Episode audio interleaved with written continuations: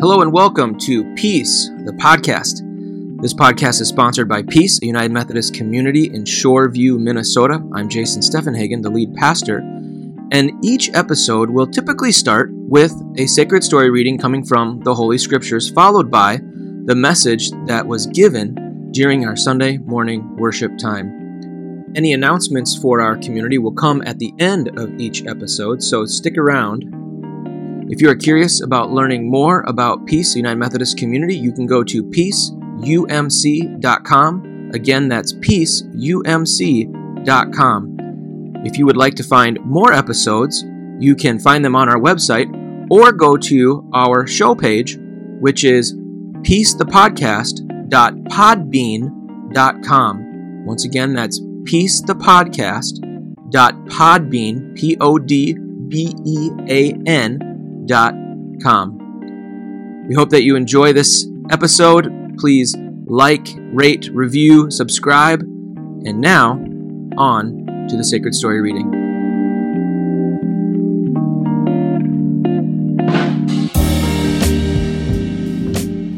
All right, we are in a series called The Music That Made Us. The Music That Made Us. We're looking at all those songs that have shaped who we are, that have put language to our emotions and our feelings, that have given us a way to experience the world, maybe in a new, fresh way. Maybe they've challenged the way we think about faith, family, relationships.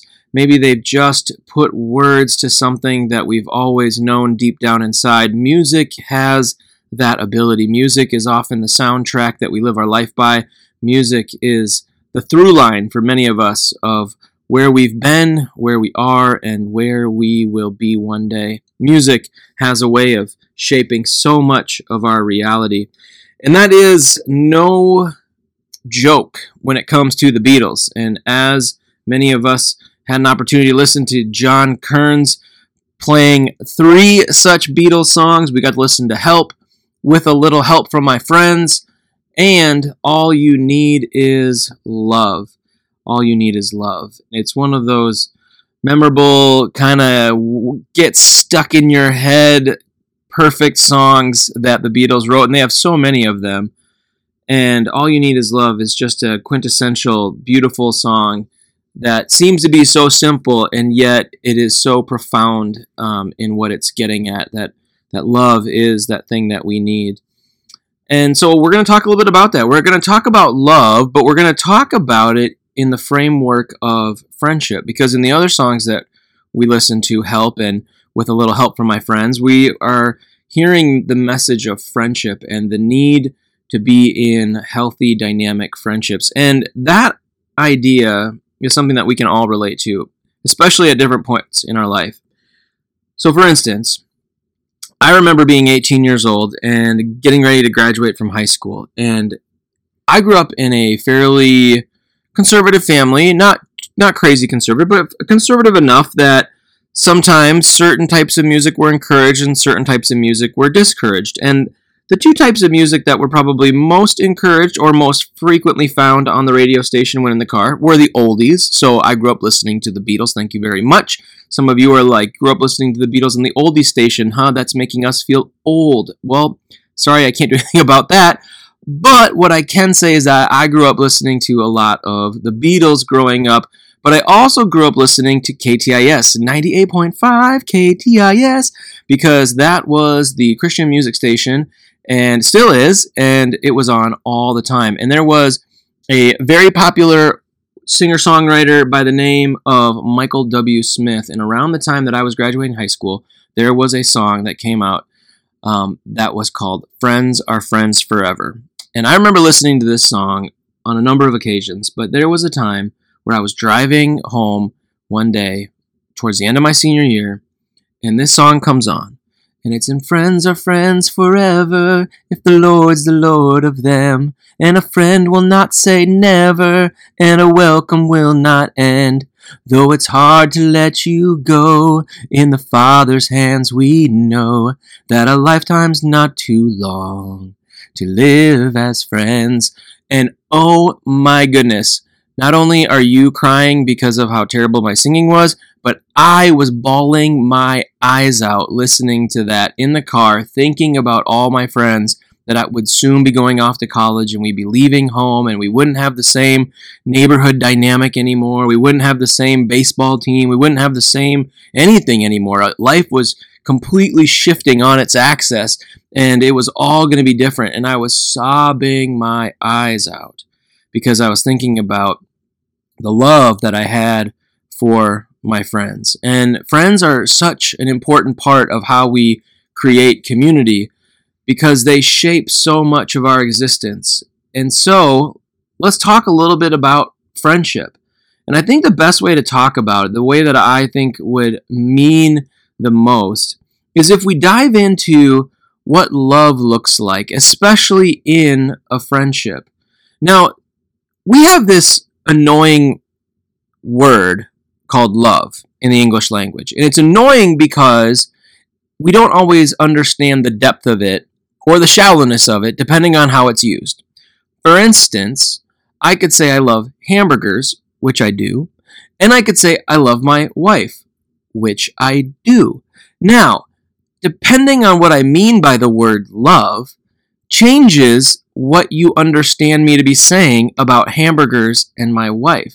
Now, I'm obviously not romantically attracted to hamburgers in the same way that I'm not really, really passionately excited to consume my wife. And so you can see why the word love can be a little frustrating at times, because we use the same thing to describe things that are vastly different. Well, now the Greeks didn't have that problem. The Greeks actually used different words under the heading of love. They had 4 different words for love. They actually had more than 4 words for love, but I'm going to focus on the 4 main words that they used for love. And the first one is this word called storge. Storge was a type of familial love, like a love within a family. And it's especially an understanding towards parents to children, that there's this responsibility, this care that's provided. Storge is about the love that parents have for their children. They look out for them, they take care of them, they shelter them, that there's this umbrella that they have over their children. They want to protect them. So storge is this familial love of protection, guidance, help. It's a very beautiful, responsible type of love. Now, sometimes we feel this for friendships, but friendships are meant to be a little bit more equal, because storge kind of has a level of hierarchy in it. Like, you know, my kids have a love for me, but it's not the same because they're not responsible for me the way that I'm responsible for them. The second word that I want to highlight, I'm not going to talk too long about, even though we could probably write songs about, is eros. Eros is romantic love. It's that attraction, that desirous love, that I want to be close to you. I want to be physical with you. That's eros, is that thing that draws us together. It's the thing that gives you butterflies in your stomach. It's that thing that normally starts many romantic relationships. There's a sense of eros in the air, that you just are moving, gravitated, pulled towards the other person. Eros is a dynamic kind of love. Now, there's a hesitation within eros, because eros is immensely important. But the problem is that eros is like a fire. It can burn hot, but it can also burn out. And so if you're trying to build a long-lasting relationship or a marriage on eros, you got to be careful. You know, oftentimes we hear in these cheesy movies on Netflix that there's this butterflies in the stomach feeling, and once that goes out, then maybe the relationship is something that should be questioned. And it's like, are you kidding me? No, that's just a form of love. That's not the entirety of love. You haven't fallen out of love with someone just because you don't have butterflies in your stomach anymore. It just means that your love and your way of relating to them may be shifting slightly. And it doesn't mean that eros can't come back. It doesn't mean that 10, 15, 20, 50 years into a marriage, you can't suddenly be caught up again with romantic passion towards the other person. If anything, all relationships, all healthy relationships, go through different seasons of different types of love. And so, yes, eros might be the beginning. It might be that butterflies in the stomach. It might be that passion, that magnetism that draws you to the other person. But it doesn't mean that when that is gone, that suddenly everything else is gone, because there are other forms of love that are as important, if not more important. The third one is philia. Philia is friendship love. It's a deep, meaningful friendship love. The I'm in this with you type of love. Like, I'm not going to leave you just because things get hard kind of love. Like, we're in this together. We are BFFs, right? We are going the distance. Like, you're my person type of love. Like, we are doing this together. Philia is that abiding friendship type love. Now, we're going to talk more about that in a minute. So that's where I'm going to stop with that philia, because you can see that friendship is attached to it, and we're going to dive more deeply into it. The fourth understanding of love, the fourth word for love, is agape. This one is one that you may have heard before, heard preached on before, but agape is sacrificial love. Sacrificial love. It's the type of love that Christ has when Christ goes to the cross on behalf of humanity and is showing us the way of Christ and is being an example for us. Agape is the willingness to lay down your life for the betterment of someone else. Jesus says at one point in the Scriptures that no greater love is there found than when a friend lays down his life for another, right? And so it's the idea that you are laying your life down for someone, that you are putting their needs ahead of yours, that you are willing to sacrifice. Now, you could probably say, well, isn't that part of the familial love? Isn't that part of what a parent does for a child? Yes, yes, it is.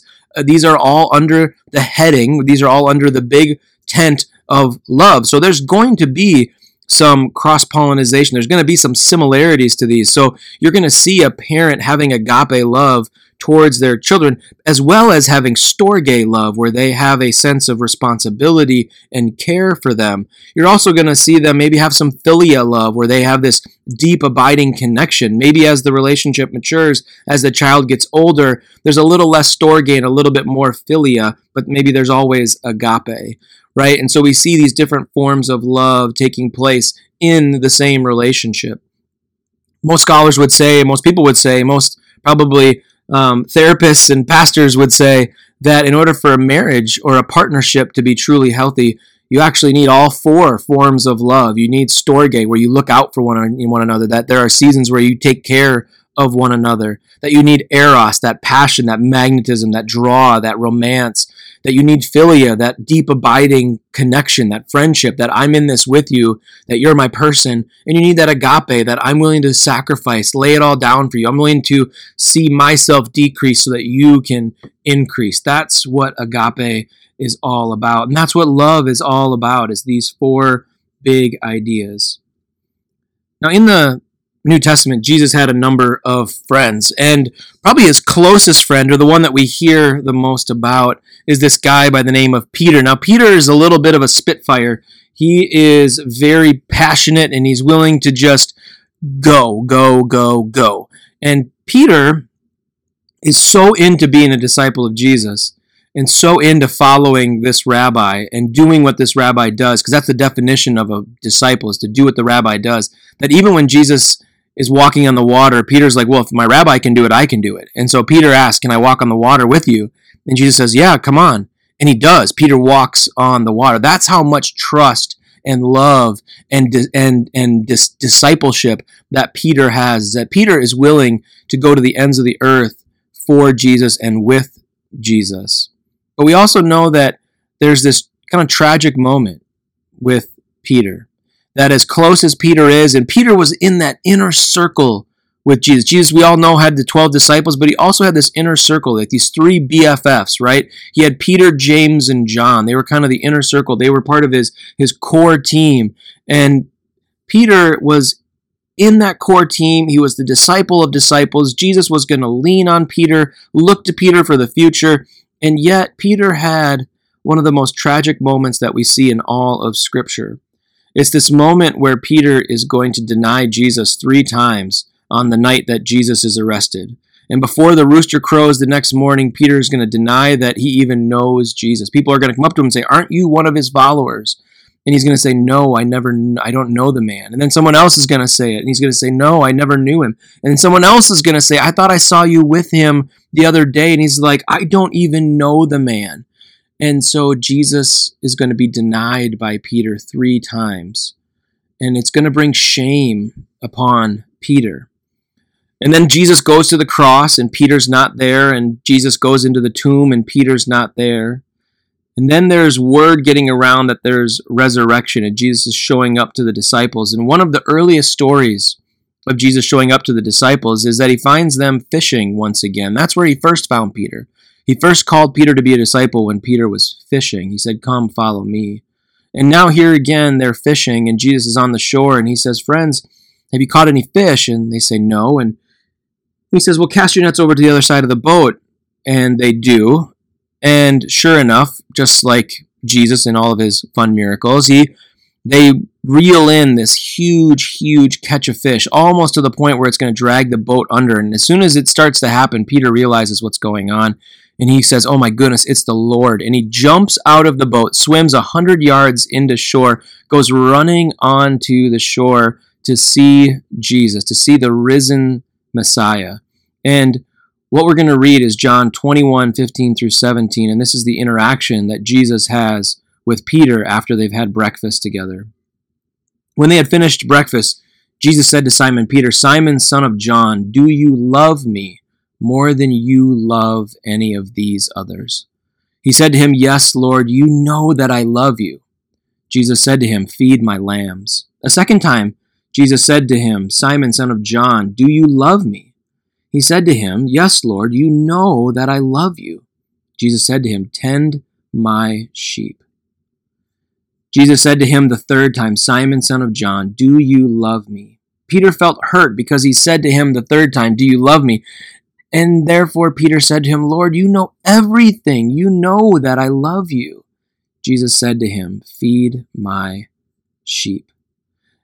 Now, on the surface, it feels like just a beautiful moment where Jesus is giving Peter a sense of his calling, that he really wants to emphasize for him to feed his sheep and to take care of this mission of the church that Christ has and that Peter's going to be a leader of. And that is a very beautiful reading of this passage. Just a way to get into it is Peter's calling to feed the sheep, that Peter's going to be a leader, a pastor of pastors in a way, that Peter's going to be this leader of the disciples. But then there's a second level that we can go to is, why does Jesus repeat it three times? What is he trying to get at?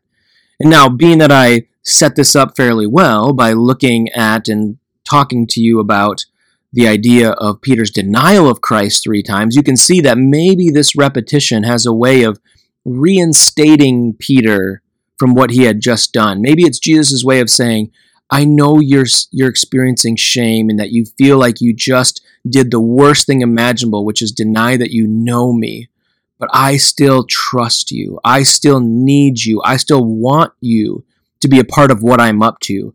I still have a calling for you to feed my sheep. And so Jesus is here reinstating Peter. So maybe that's a second level we can look at is not only is this about Peter's calling, but this is about Jesus reinstating Peter based on what he has just previously gone through a few days before. But then there's a third level, and this is the level that kind of brings it back around to this idea of love and friendship. Let me read the passage again, but instead of reading the word love, I'm going to read the actual Greek translations of these words, which will maybe shine a light on what's going on. "When they had finished breakfast, Jesus said to Simon Peter, 'Simon, son of John, do you agape? Do you self-sacrificially love me more than you love any of these others?' Peter said to him, 'Yes, Lord, you know that I philia you. I love you as a dear, dear friend.' Jesus said to him, 'Feed my lambs.' A second time he said to him, 'Simon, son of John, do you self-sacrificially, do you agape me?' He said to him, 'Yes, Lord, you know that I philia, I deeply with a dear friendship love you.' Jesus said to him, 'Tend my sheep.' Jesus said to him the third time, 'Simon, son of John, do you love me as a dear friend? Philia me. Do you philia me?' Peter felt hurt because he said to him the third time, 'Do you philia me? Do you love me as a dear friend?' And he said to him, Peter said to Jesus, 'Lord, you know everything. You know that I philia you. You know that I love you as a dear, dear friend.' Jesus said to him, 'Feed my sheep.' I think what's fascinating about this passage is that when Jesus asked Peter, "Do you agape me?" we all know the answer. The answer is no. Peter can't agape Jesus. He just proved that he isn't willing to sacrifice everything, that he looked out for himself in the time of most need. He ran away in shame. He can't say agape. But what he can say is that you are a dear, dear friend, and I want to be in this with you. And so Jesus is going to repeat it. Do you agape me? Peter can't say yes. Instead, he says, no, I philia you. And then the third time, we see Jesus making the move towards Peter. He doesn't ask, do you agape me? He says, do you philia me? Do you love me as a dear, dear friend? And I imagine the hurt that Peter experiences is one of two things. Either he's hurt that he needs to be asked for a third time, as if the first two times weren't enough or weren't clear. Or maybe he's hurt because he's had to watch Jesus and listen to Jesus change the wording in order to be able to meet him on his level. Maybe that's just hard to recognize, that someone that you are so close to, that you have been in such dear, dear friendship with, in close proximity and discipleship and following and miracles and even the crucifixion, and yet now they once again have to bend down to you and meet you in the midst of your own brokenness. And so Peter responds with, Lord, you know everything. You know all the things that I've done wrong. You know all the ways that I've tried my best. You know everything. You know how I've messed up. You know I can't say agape, and you know that I do philia. You know that I love you with a dear, dear friendship type love. And Jesus says, feed my sheep. Now here's the thing about Jesus, is that no matter what Peter says, the calling never shifts. No matter what Peter is able to say or willing to say or not say, Jesus never wavers on his trust and confidence in his call for Peter. Jesus is always willing to give Peter the opportunity to follow him and to feed sheep. Jesus is making room for Peter. So here's the question for us. Are we willing to make room for our friends? Are we willing to make room for our friends when they mess up, when they're not there in our time of need, when they don't lay it all down, when they don't show us the agape type love that we might need in that very moment, when they don't show up? Are we willing to recognize that maybe there's other forms of love that they are capable of giving? Maybe that's what we can offer, is we can offer love, even if it looks a little different. But then here's the other thing, is that Jesus doesn't expect Peter to stay in this place of just deep, dear friendship love. What we actually see is that Jesus reinstating Peter, Jesus meeting Peter and identifying his calling to feed the sheep, Jesus doing this in a way where he bends down to Peter and makes room for Peter in the midst of Peter's brokenness. What we actually see this doing in Peter is lighting the fire and moving Peter to be the type of person that does show agape-type love. That Jesus moving towards Peter actually moves Peter towards Jesus. We actually see Peter becoming the form of agape love, laying it all down, willing to go to prison, willing to die for the cause, willing to die for this way of being in the world. We see Peter becoming Christ-like because he's willing to understand love in a new, powerful way. So maybe we aren't simply called to love our friends in the way they need us to, but also maybe in doing so, we are moving them and us towards a form of love that is deeper, a form of love that is agape, because that is what love in a friendship looks like. It makes room for all the mess, all the hurt, all the baggage. It makes room for us to mess up, but also to desire more and to be better, because we need our friends. We need the family that we choose, because sometimes the family that we have isn't always what we need it to be. Even the best of families aren't perfect. Even the families that are always there for us and are healthy aren't the best every single moment. We need the family that we choose. We need our friends. So, who are friends that you're choosing? How are you moving towards them and giving grace and offering space? And how are you being called to a deeper form of love, and then calling others towards that love as well? How can we be the type of friends where love is all we need? Go in grace. Go in peace.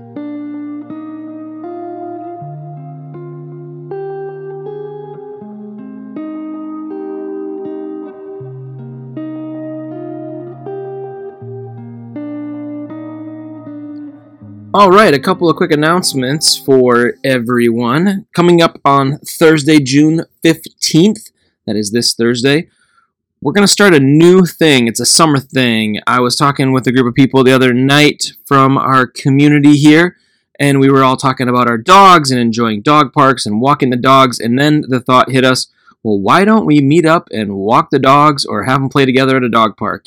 And it just seemed to make a lot of sense. So, Thursday, June 15th, 8 a.m., all you early risers, 8 a.m., we're going to meet at the Rice Creek Off-Leash Dog Area that is located at 5959 Lexington Avenue North, the Rice Creek Off-Leash Dog Area, Thursday, June 15th, 8 a.m. Should be a great time. I'll have my two dogs out there, a 70-pound black lab and a 100-pound St. Bernadoodle, so it should be a fun time to watch them go crazy.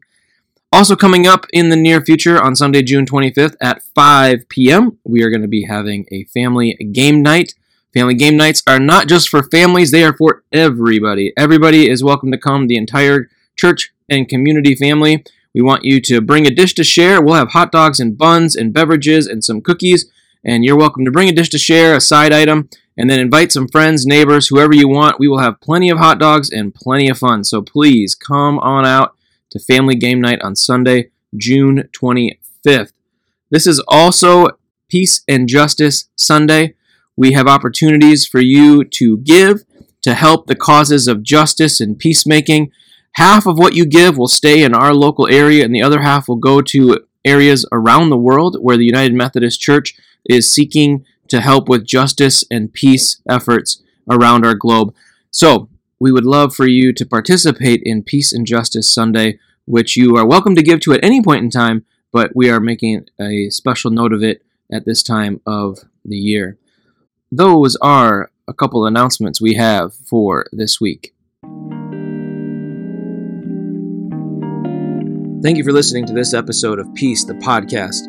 If you would like to learn more about our community, go to peaceumc.com.